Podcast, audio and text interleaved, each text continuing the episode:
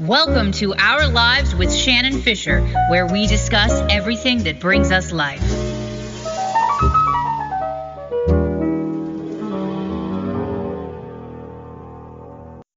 Hello, everyone. Welcome to Our Lives with Shannon Fisher. This is your host, Shannon Fisher. Animal lovers will especially enjoy today's show because we are talking about alternative medicine for pets. My guest is Dr. Leslie Ann Jones. She's the medical director at Woodlake Animal Hospital, and her veterinary practice provides an array of alternative healing techniques to complement conventional veterinary medicine. She's here today to tell us all about it. Dr. Jones, welcome. Thank you very much for having me here today. I'm looking forward to chatting about one of my favorite topics. So, tell me a little bit about alternative medicine for animals. I'll go back a little ways as to why I even got into it. I'm a 20 year practicing veterinarian, and uh, even while I was in school, I was seeing practice with equine veterinarians, and my mentor at the time was using acupuncture for both lameness issues, reproductive issues, uh, nervous, uh, neurologic issues. And I went, holy mackerel, this is crazy stuff. Um, but it was amazing to use acupuncture to help older mares cycle and be able to be bred again and things like that. And I went, this is a whole nother thing we're not learning about in vet school. So when I got out of school, I got certified in 2008 from the Chi Institute in Florida, and acupuncture was the first place I started. Since then, I've gotten my veterinary medical manipulation certification, which is also known as chiropractic in the human world. And we also use a lot of Chinese herbal formulas in conjunction with what we do um, at Woodlake. There's a lot of other modalities that can play into alternative medicine for animals, including uh, cold laser therapy, ozone therapy. Um, some folks use Reiki and essential oils and homeopathy as well. I'm not as well versed in some of those, but um, for today's visit, acupuncture, medical manipulation, herbals. We can chat all day long. Excellent. So, yeah, and yeah. so, how do those techniques? How, how do they complement the veterinary medicine It- that it- everyone does? The basics are it gives us something else in our tool belt. Mm-hmm. Um, acupuncture, everybody's at least heard of, and, and even the 20 years of practicing, it's not a hard sell anymore. Mm-hmm. Um, Everybody seems to know somebody who's had it done to themselves or a pet that's had it. It is the same points, the same energy work, the same um, responses that we use in ourselves. All animals, um, they respond differently, but just so do p- humans. And it's a great complement to our Western medicine, but anything we can do in Western medicine, we can do with Eastern medicine as well, which is really pretty cool. So, how does acupuncture work? That's the magical question. um, the way I explain it to my clients is looking at our entire bodies as a grid of energy, basically, and basically a platform of, of intersections of nerve and lymphatic bundles, just a grid, if you will. And acupuncture is the stimulation of points that are created at the intersections of this grid all over our bodies. It goes back over 3,000 years. What's interesting is when the Chinese developed it initially, it actually, at least as I've been taught, it started with veterinary, went extrapolated to humans, and then we've brought it back to animals again. Um, the way it was described to us is during my courses was that it was something they found in battle. The horses were bleeding. Somebody found that it stopped bleeding if we pressed this point, and it extrapolated from there. Um, early acupuncture needles were stones. That's so Really? and, arrow and and arrows and things like that. So pressure points and years and years and years, 3,000 years of medicine. And it's now a very, very fine tuned, um, amazing opportunity that our animals respond to incredibly well. So, what kinds of, of conditions does it treat? It can treat just about anything. I myself tend to focus on orthopedic issues, chronic GI issues, but behavioral, um, skin, um, better practitioners than myself will use it for anesthesia. We'll use it for within human and veterinary. Um, we'll use it for levels that you and I would reach for drugs. Um, in my practice, most of my patients are geriatric changes, uh, older pet changes, orthopedic changes, hurt backs, torn knees, bad hips, bad shoulders, that kind of thing, but also um, behavioral issues, um, skin issues, chronic GI, chronic diarrhea, chronic vomiting, that kind of thing. So, um, a lot of times, so pa- my patients come to me we're a last ditch effort, you know, a Hail Mary a lot of times. And sometimes a lot of these pets tend to be 15, 16 years old. These are my older critters and I love my seniors. But what happens is we give these guys a good quality of life with using the acupuncture and their days with us while we're at that side of the mountain, they're much better quality. Sure. And, and they, they're more comfortable. Definitely. So, um, lots of pain management, lots of um, endorphin release, um, and healing, just generalized healing. That's wonderful. So tell me about the herbs. So herbs are a whole nother study. We use it in complementary with the acupuncture. There are many practitioners who use exclusively herbs and occasionally needle things. It just kind of depends on who you're talking to. Any of my pharmaceuticals that we have on the western side, I probably have an herbal equivalent of it. Really? What I generally use is, are I refer to them as cocktails because they tend to be mixtures of Chinese herbs. A lot of folks will say, "Oh, I'm, you know, I take valerian root or I take melatonin. I take those sort of things, you know, mm-hmm. Western wise. And we can use those as well. But the Chinese herbs that we use, um, again, are formulated at the Chi Institute uh, where we went to school. And I've got herbs for, again, chronic issues, for GI issues, for lameness, for arthro- orthopedic issues, but I also have herbs for diabetes or Cushing's or endocrine disorders, um, for behavioral disorders. Um, one of the, my favorite herbs, the title of it is in Chinese, but it translates to naked woman dancing on the roof. it's for, for some of my dogs that um, just a little unstable.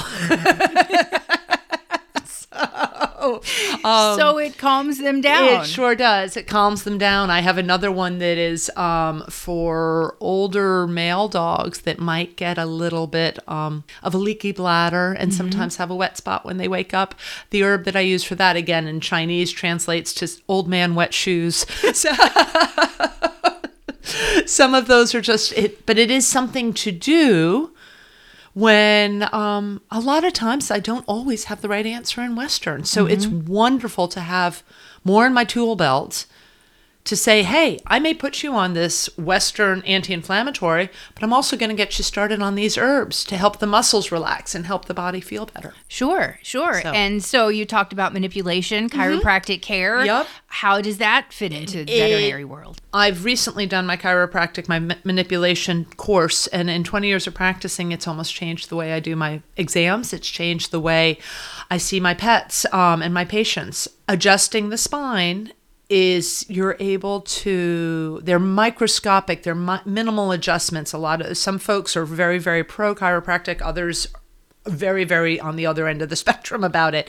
But what happens is these dogs they've been walking a little awkwardly. We all walk. None of us walk squarely. So helping the spine get back aligned helps muscles relax help muscles feel better helps the gait improve helps the body feel better. It's all about releasing pain helping the body heal itself. And given the chance, all of our bodies want to heal ourselves. And our pets, especially, I feel like they're almost more connected to that. So a little bit of an adjustment, a little bit of some needling here and there, and their bodies go, Why, thank you.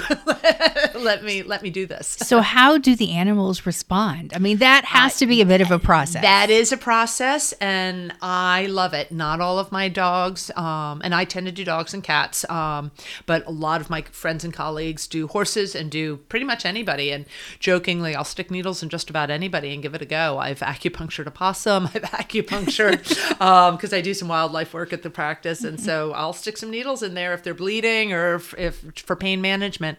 But the animals tend to like it. Um, usually, the first instance, the first visit they're a little worried. Here comes a doctor walking in the room with a bunch of needles, and um, what's but we don't sedate them. We do what the animal allows us to do, depending on the personality of the dog. Some of them are real fire, some real spicy. They only want one or two needles. I have some other really easygoing dogs who lay right down, drag their parents in, lay down on my mat on the floor, and go sound asleep for 30 minutes. And um, and every dog is different. Some dogs they'll sleep this week. I'll see you in three weeks, and they're like, "Nope, I feel good today. I don't want to. I don't need to sleep today. I'm. I don't need my treatment today." So, Sure. um, I love doing my kitties. Um, most of my cats start purring and fall asleep. Really? they love it. They love the endorphin release, the relaxation. Um, a lot of my kitties that I see have chronic disease process.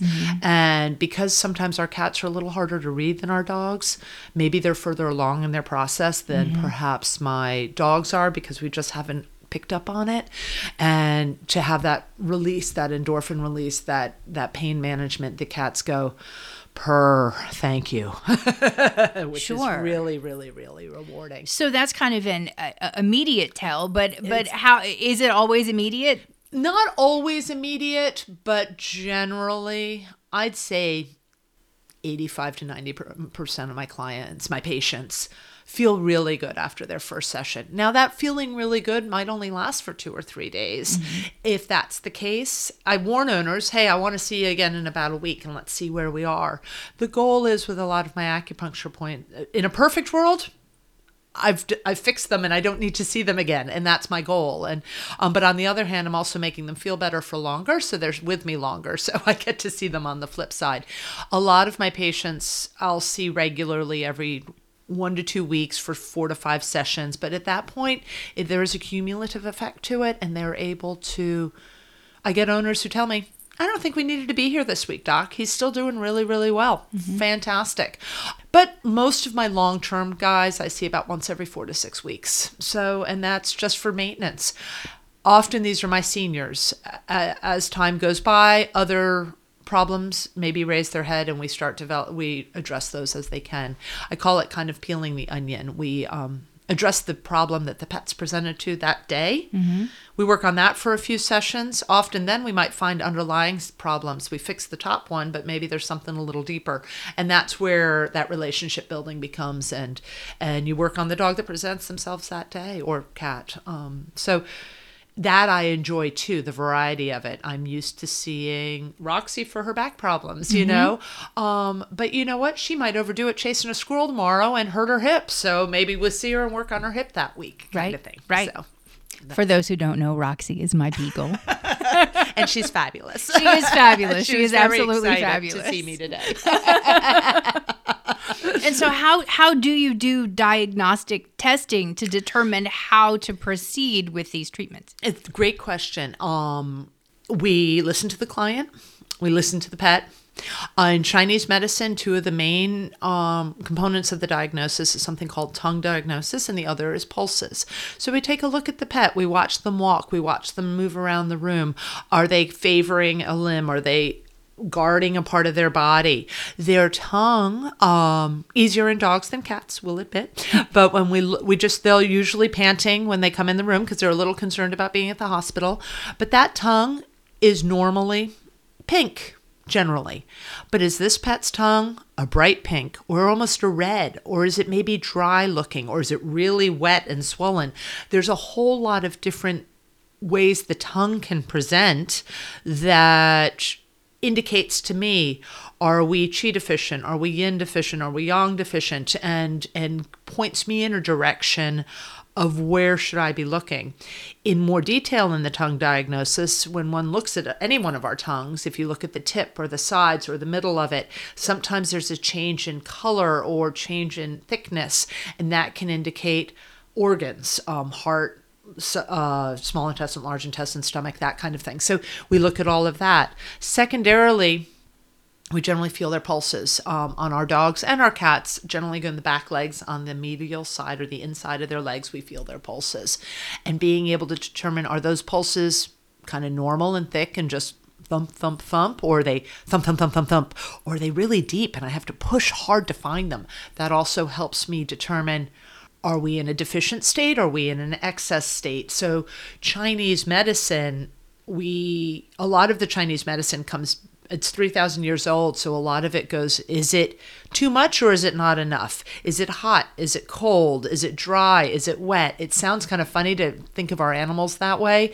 but that's how we make a diagnosis. And then based on that diagnosis we choose acupuncture points or we choose herbs um, or we choose there's tui na which is chinese massage. Um, there's motion a lot of the hallmarks of this all of it is you know keeping things moving because stagnation is pain if um and keeping balance and do we have too much of something or not enough of something what do we need to do to write that. And there's a component of herbals, there's a component of diet, there's a component of exercise, there's a component of just stretching and motion and massage and that kind of thing. So, and there's a component of energy work, which, especially for humans, is a little easier to um, hone in on. Our animals don't tend to seek out qigong or, or moving moving energy that way quite so much, Right. Because they are energy. so, for pet owners who are Yes. thinking that this might be something that they would want to do, what would you say? I would reach out to um, your doctor, your veterinarian, and ask them if they do it. Acupuncture is pretty commonplace these days for our pets, and it's very likely maybe if the doctor you see doesn't do it, there is a doctor in your practice in that does.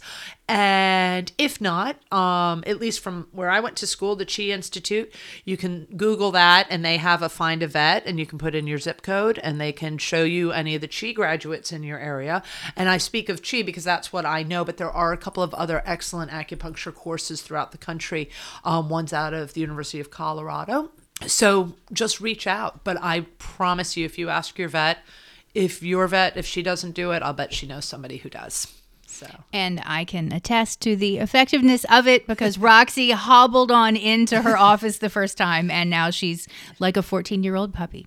Dr. Leslie Ann Jones, thank you so much for joining us today. Thank you so much for having me. I love talking about this. Let's make our pets feel better. Absolutely. And for Our Lives with Shannon Fisher, this is Shannon Fisher. See you next time.